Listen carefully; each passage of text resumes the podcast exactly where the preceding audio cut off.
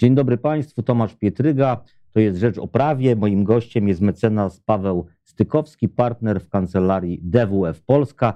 Witam Panie mecenasie bardzo serdecznie. Dzień dobry, dzień dobry Państwu. I porozmawiamy o ustawie o przeciwdziałaniu praniu brudnych pieniędzy, która wchodzi w życie za trzy dni, czyli 13 października. I ona wprowadza no, taką instytucję o dość egzotycznej nazwie Rejestr Beneficjentów Rzeczywistych no, budzi to sporo emocji wśród przedsiębiorców, którzy będą musieli się do tych zmian y, dostosować. O tym porozmawiamy. I proszę powiedzieć, czym jest ten rejestr? Mhm. To na początek doprecyzujmy, jeżeli chodzi o przepisy dotyczące przeciwdziałania praniu pieniędzy, one funkcjonują w Polsce już od wielu, wielu Tylko lat. Tylko rejestr, tak. Sam rejestr mhm. wchodzi w życie e, od 13 października. E, ma on zawierać informacje o beneficjentach rzeczywistych wszystkich spółek zarejestrowanych z siedzibą w Polsce. E, może nie, nie wszystkich, konkretnie spółek jawnych, spółek komandytowych, komandytowo-akcyjnych, spółek ZO oraz spółek akcyjnych, których akcje nie są dopuszczone do obrotu publicznego. I jestem y, prezesem takiej spółki. Y, mamy 13 października, czyli 3 dni. I co? Co się dzieje? E, więc po 13 października każda spółka będzie miała 6 miesięcy na zarejestrowanie swoich beneficjentów rzeczywistych. Mhm. W tym czasie powinna ustalić kim, e, jakie osoby są dla nich beneficjentami rzeczywistymi mhm.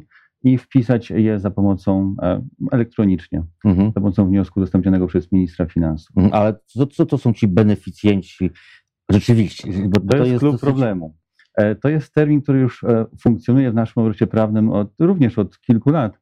Natomiast teraz dzięki rejestrowi wszyscy się dowiadujemy o tym terminie pomimo, że był obowiązek e, identyfikowania beneficjentów rzeczywistych przez instytucje obowiązane przy e, na przykład zawieraniu umów już od wielu, wielu lat, e, to wciąż spółki i osoby fizyczne też nie zdawały sobie sprawy z tego obowiązku. I powiem tak, no przy zawieraniu umów nie realizowano tego obowiązku mhm. dokładnie tak, jak powinno być. Czyli mhm. wyobraźmy sobie sytuację, że ktoś w imieniu spółki przychodzi otworzyć rachunek bankowy jest rubryka we wniosku beneficjent rzeczywisty i gubi się. W sensie mhm. pyta przedstawiciela banku, na co mam tu wpisać. Mhm. Przedstawiciel banku, ta, na ile, na ile to rozumie, stara się wytłumaczyć, to jest ten beneficjent rzeczywisty. Natomiast w praktyce no, wpisywano tam cokolwiek, żeby tylko tą rubrykę zapełnić. A teraz?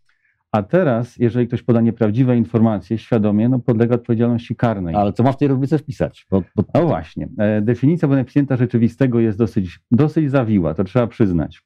Natomiast założenie jest takie, żeby to była osoba fizyczna, która kontroluje spółkę, która zawiera umowę.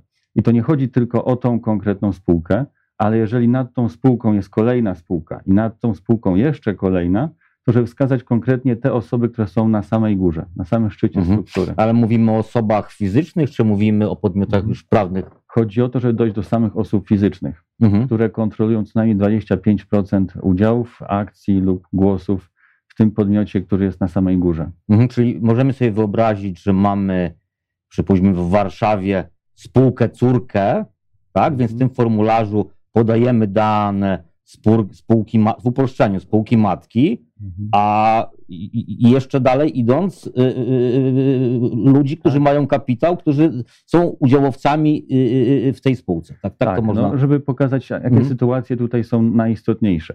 Powiedzmy, że jest polska spółka ZO, mhm. E, których, która jest w całości kontrolowana przez spółkę czeską. A spółka czeska na przykład jest kontrolowana przez spółkę zarejestrowaną w Zjednoczonych Emiratach Arabskich. I w tym momencie do rejestru wpisujemy te osoby fizyczne, które kontrolują tą spółkę w Zjednoczonych Emiratach Arabskich. Mhm. A czy uda się, znaczy no właśnie, no jeżeli, jeżeli tak, że, że te struktury firmowe wychodzą poza zagranicę, no często są tam formy prawne których u nas nie ma na przykład, no to nie jest taka prosta sprawa, żeby to rzeczywiście taką mapę mhm. tych udziałowców rzeczywistych, beneficjentów tak. oczywistych yy, yy, stworzyć. Tak. No nie jest to szczególnie proste, natomiast sam obowiązek identyfikowania tych beneficjentów rzeczywistych już jest e, od wielu lat mhm. tak naprawdę. Więc nie jest to tak do końca nic nowego i te osoby powinny już w tej chwili być w stanie podać mhm. przy zawieraniu umowy te dane. E, co się zmienia tylko to, że jest ten rejestr i trzeba podać dane pod rygorem odpowiedzialności karnej. Mhm. I no, umówmy się, no, spółka w Polsce no, powinna wiedzieć, kto ją kontroluje, powinna być w stanie ustalić, kto ją kontroluje. Mhm. więc te wymagania no, nie są takie wyśrubowane. No, No ale jeżeli mamy na przykład fund, fundusze inwestycyjne, no, gdzie, są, gdzie, gdzie udziałowcy są no, płynni, to się przecież y, y, y, ta Tak. struktura właścicielska jest bardzo płynna i często się zmienia. To nie jest takie proste, żeby ustalić, y, no czasami to może się zmienić w ciągu miesiąca. Tak, no ale ten próg 25% Mhm. no to jest dosyć wyraźny. W sensie, Mhm. jeżeli ktoś kontroluje powyżej 25% udziałów, no to raczej nie jest to takie płynne, że z dnia na dzień się zmieni bez wiedzy e, innych podmiotów w grupie kapitałowej. Mhm. Ale no rzeczywiście w przypadku dużych grup kapitałowych, e, zawiłych struktur, no będzie to dość trudne, na przykład w przypadku trustów, prawda, Mhm. instytucji nieznanej w zasadzie w prawie polskim. Za granicą będzie trochę kłopotliwe. Tak. Mhm. I gdzie y, y, y, po tym 13 października firma ma 6 miesięcy, gdzie się musi zgłosić, co musi zrobić, no, gdzie ten rejestr, gdzie ten rejestr jest. A czy plus jest taki, że całość odbywa się zupełnie elektronicznie, Mhm. więc za, za pomocą formularza udostępnionego przez Mi- Ministerstwo Finansów e, z podpisem elektronicznym lub przez e, potwierdzenie przez ePUAP, więc nie będzie żadnej papierologii, trzeba wypełnić to wyłącznie elektronicznie. Mhm. I rozumiem, kto jest, zarządza, jest administratorem tego, tego rejestru. E, Minister Finansów. A kto ma do tego wgląd? Kto, kto, kto będzie e, mógł zobaczyć te wszystkie. Rejestr jest całkowicie jawny. Mhm. E, Dzięki temu instytucje obowiązane będą mogły sprawdzać beneficjentów rzeczywistych dla podmiotów, z którymi zawierają umowę. Mhm. Czyli wciąż no, powinny zapytać, czy mogą zapytać przy zawieraniu umowy, kto jest Pana beneficjentem rzeczywistym. Natomiast e, rejestr beneficjentów rzeczywistych i dane w nim umieszczone korzysta z domniemania prawdziwości, więc mogą się oprzeć na, również na tym, co jest w rejestrze. Mhm. A czy to potrzebny będzie jakiś wniosek, czy osoba fizyczna będzie mogła na przykład do tego rejestru za, za, zajrzeć? Każdy będzie mógł. Przez internet po prostu, Tak. wpisując w wyszukiwarce w cudzysłowie y, nazwę firmy i tamten łańcuszek firm, powiązań kapitałowych. A czy co do powiązań kapitałowych niekoniecznie, no pisałem tylko osoby fizyczne, które tam Mhm. figurują. Mhm. Więc no jest to ważna informacja, natomiast e, no nie jest to, pełna struktura organizacyjna. Zresztą nie dziwię się, gdyż w przypadku wielu międzynarodowych koncernów struktura jest tak zawiła, że no zamieszczenie jej w jakimkolwiek rejestrze byłoby bardzo, bardzo Mhm. trudne. No dobrze, ale rozumiem, że ktoś mm, te dane zamieszczone w, w rejestrze będzie nadzorował, weryfikował, tak? No niestety, jeżeli chodzi o weryfikację, to e, nikt nie będzie odpowiedzialny za ich weryfikację, więc no, przedsiębiorca wpisuje sam to, co uważa według swojej najlepszej wiedzy i ponosi wyłącznie odpowiedzialność karną, no, tylko i aż. E, odpowiedzialność karną za błędne wpisane dane. E, natomiast no, myślę, że weryfikacja byłaby bardzo trudna, bo jeżeli w Polsce mamy około 500 tysięcy spółek, Mhm. no, trudno mi sobie wyobrazić, żeby Ministerstwo Finansów było w stanie zweryfikować strukturę kapitałową 500 tysięcy podmiotów w Mhm. jakimś rozsądnym terminie. Tak jak w przypadku schematów podatkowych, no, należy zgłaszać je do, również Krajowej Administracji Skarbowej. Natomiast e, pytanie, czy Krajowa Administracja Skarbowa jest w stanie przerobić wszystkie zgłaszane informacje. o Nie, no pewnie, robi to w jakiś sposób wy, wy, yy, wyrywkowy. Tak. Natomiast rozumiem, że jeżeli że przedsiębiorca, no jeżeli nie chce, to może wpisać cokolwiek, natomiast ta weryfikacja nastąpi no, skutek na przykład kontrahenta jakiegoś, który się pojawi, czy banku i on wtedy może ewentualnie zawiadomić organy ścigania, że tutaj y, w rejestrze wprowadza w błąd. To jest chyba jedyna droga. Tak, i sytuacji. myślę, że na, na przykład banki podchodzą do tego tematu bardzo poważnie, więc myślę, że będzie ustawiony proces pozwalający na zgłaszanie takich nieprawidłowości. Natomiast e, co do karania, to wydaje mi się, że powinniśmy się skoncentrować na karaniu właśnie za świadome podawanie niepra- nieprawdziwych informacji, bo nie chcemy karać e, no, pani księgowej, która została e, wyznaczona do wpisania kogokolwiek do rejestru, Mhm. Tylko osoby, które rzeczywiście uczestniczą w procederze prania brudnych pieniędzy lub finansowania terroryzmu. Mhm. A jakie to są kary? Co, co, co grozi za takie? E, Do miliona złotych grzywna, e, Mhm. jeżeli chodzi o niewpisanie do rejestru w ogóle. Mhm. E, Natomiast w przypadku świadomego wpisania złych danych, no jest odpowiedzialność karna. Mhm. Czyli można pójść do więzienia nawet za, za, za teoretycznie za, za, za, błędne. Tak, za... no, wprawdzie nie, nie liczę na to, żeby się zapadały kary bezwzględnego pozbawienia Mhm. wolności, ale teoretycznie tak, jest to Mhm. możliwe. A y, porozmawiamy jeszcze o firmach, które dopiero powstaną y, po 13 października, no bo y, pan powiedział, że no w zasadzie to, to, to, to, to, to te firmy, które istnieją, to powinny ten łańcuszek mieć. Natomiast te, które powstaną, to, to, to, które przystąpią do jakiejś nowej struktury, struktury kapitałowej, to, to niekoniecznie chyba tak będzie. To spółki powstające po tej dacie, po 13 października, będą miały 7 dni na wpisanie e, beneficjentów rzeczywistych do rejestru. E, termin no być może krótki, no jednak wciąż mam gdzieś na końcu głowy to, że do tej pory musiały od ręki podać te informacje przy zawieraniu umowy i Mhm. zastanawiać się w ciągu pięciu minut, co tam wpisać, więc Mhm. i tak jest to o, o niebo lepsza sytuacja. No ale może nie było takich rygorów. E, e, No ale dlaczego tak jest? No bo z jednej strony, jeżeli mamy e, do tego rejestru te firmy, które istnieją, mają pół roku, a te mają tylko 7 dni, no to coś tu jednak jest z tymi terminami chyba nie do końca jakaś, jakaś, jakiś sprawiedliwy podział tego.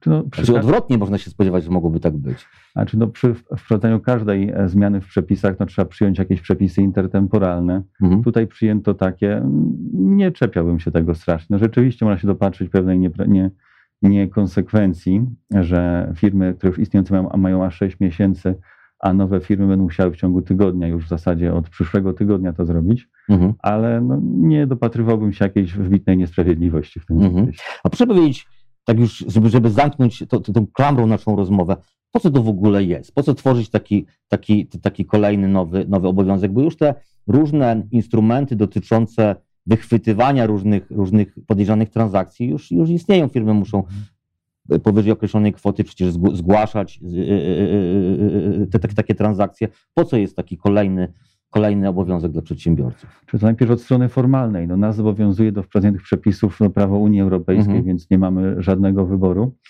Natomiast od strony celowościowej to wydaje mi się, że e, do tej pory ten system był trochę dziurawy.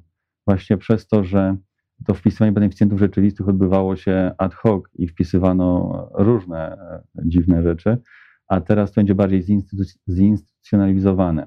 A jednak przeciwdziałanie praniu pieniędzy i finansowaniu terroryzmu jest bardzo ważną kwestią. No w Polsce z finansowaniem terroryzmu mamy mniej do czynienia, ale pranie brudnych pieniędzy już, już bardziej. Mhm. I to jest taka część e, obrotu, e, z którą no, warto walczyć. Mhm. Jedynym sposobem jest, są właśnie przepisy administracyjno-prawne. Mhm. Ale czy to jest, ten rejestr ma być pod, po- pomocny dla służb, które walczą z terroryzmem, czy dla kontrahentów, obywateli, którzy mają coś wspólnego ze spółką? Bo ja sobie wyobrażam, że jednak no, służby, no jeżeli już namierzą jakąś podejrzaną spółkę, no to one są w stanie bardzo precyzyjnie, bez żadnego rejestru ustalić, kto jest z kim powiązany. Myślę, że ten rejestr będzie pomocny szczególnie dla e, instytucji obowiązanych, bo oprócz tego, że to były banki, które Mhm. po, poświęcają no, dużą część środków na e, walkę z praniem pieniędzy, to też są zakłady ubezpieczeń, to też są fundusze inwestycyjne, Mhm. to są wreszcie notariusze, to są wreszcie doradcy podatkowi. E, Kancelarie prawne. Tak, tak, że ta lista podmiotów jest bardzo duża i często są to podmioty, na przykład indywidualny doradca podatkowy, który no nie jest w stanie sprawdzić swojego kontrahenta, nie ma dostępu do systemów informacji czy systemów wywiadowczych, wywiadowni gospodarczych mówiących, e, kto jest właścicielem spółki w Zjednoczonych Emiratach Arabskich, Mhm.